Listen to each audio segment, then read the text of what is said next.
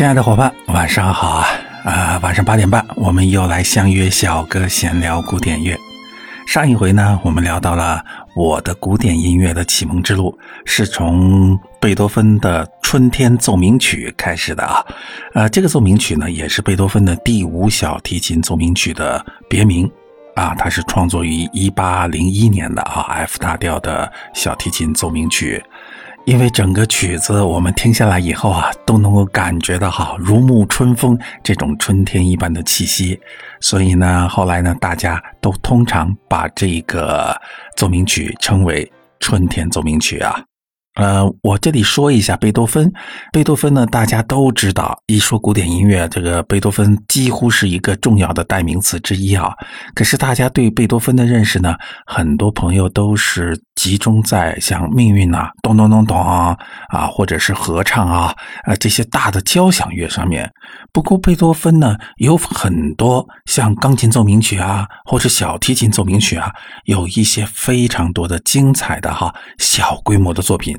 特别的耐听，特别的好听，呃，就像一个大的画家，他可以驾驭一整张大的教堂的壁画，啊，同时呢，当他把自己的才华放到一个，哎，比如说一个小的方寸啊，一平尺见方的这么一个小画幅上，往往会做得更加的动人啊，让我们更加的陶醉啊。这个贝多芬呢，他的小提琴奏鸣曲不仅仅是春天，他整套小提琴奏鸣曲。都是特别的精彩啊！啊，这个之后呢，我还会给大家放很多啊这套奏鸣曲的音乐。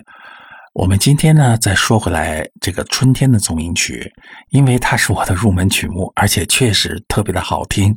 而且确实也是非常经典的啊。所以在近代的啊近现代的古典音乐的各个演奏大师们都有。对这个奏鸣曲的演奏，而且都是单独的出版唱片，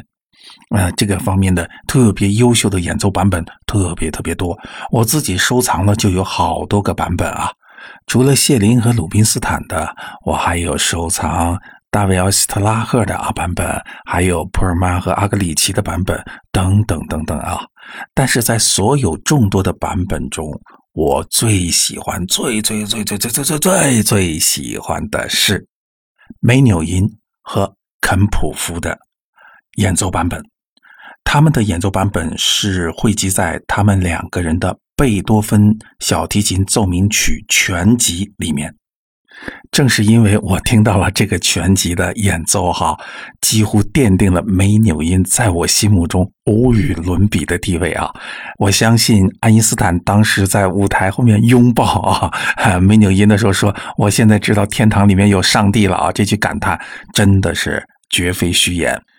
相比较其他人的演奏的话，我觉得梅纽因他有一种扑面而来的放松，他有独特的一种。中国的东方的韵味，他在小提琴的处理的时候，演奏的时候不急不徐，他充满着对全局的恰到好处的，又是能够全在掌握的这种的把握啊啊，他有善于利用一些松弛、一些空白，让我们对整个音乐有一个更多的想象和一个更舒服的啊一种感受。他是一个美国生的犹太人啊，可是为什么我在他的琴音里面却能够感觉到一种独特的东方的韵味呢？直到有一次啊，我看到一个报道，我才明白，我们中国的一个指挥家曾经接待过梅纽因啊来中国的访问演出，他后来看到梅纽因在他那把啊价值连城的名琴的琴盒里面，还放着一本书，这本书的名字叫《老子》。《道德经》啊，据说梅纽因特别特别喜欢读中国的老子，难怪在他的琴声里面透出了这种独特的好中国的文化的韵味。下面呢，我就先来给你播放啊啊，梅纽因和肯普夫一起合奏的贝多芬《春天奏鸣曲》的第二乐章。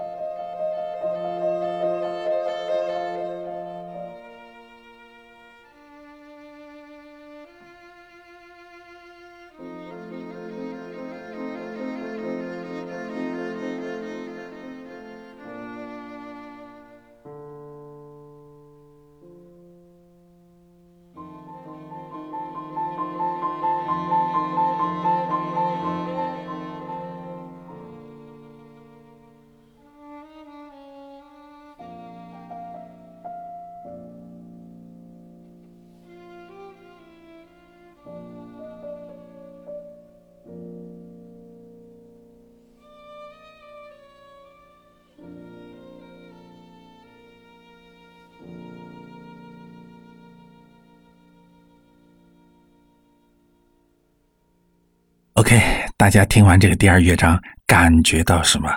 是不是能够有一种，哎呀，无与伦比的优雅、高贵和自然啊？呃，我首先要说啊，听美纽音的琴，最好呢有一套稍微好一点的音响啊，尤其是北欧的啊，丹麦的。呃，音响的单元，你去听他的琴声的回放的时候，他的琴声那种高贵的质感，呃，是其他人的琴很难有的，呃，这也是我特别特别喜欢他的一个原因啊。说回到《春天奏鸣曲》的第二乐章，它本身是一个很慢板的一个乐章，非常的柔和，大家听起来啊，就像在波光粼粼的湖畔啊，一个钢琴和小提琴之间在进行着亲密的对话啊，非常简单的一种音乐的格式，但是却有一种哎呀非常优美的二重唱的效果啊，这就是嗯贝多芬的音乐才华的一个。非常完美的体现。贝多芬的小提琴奏鸣曲啊，啊，肯普夫和梅纽因的合奏版本总共有四张唱片啊，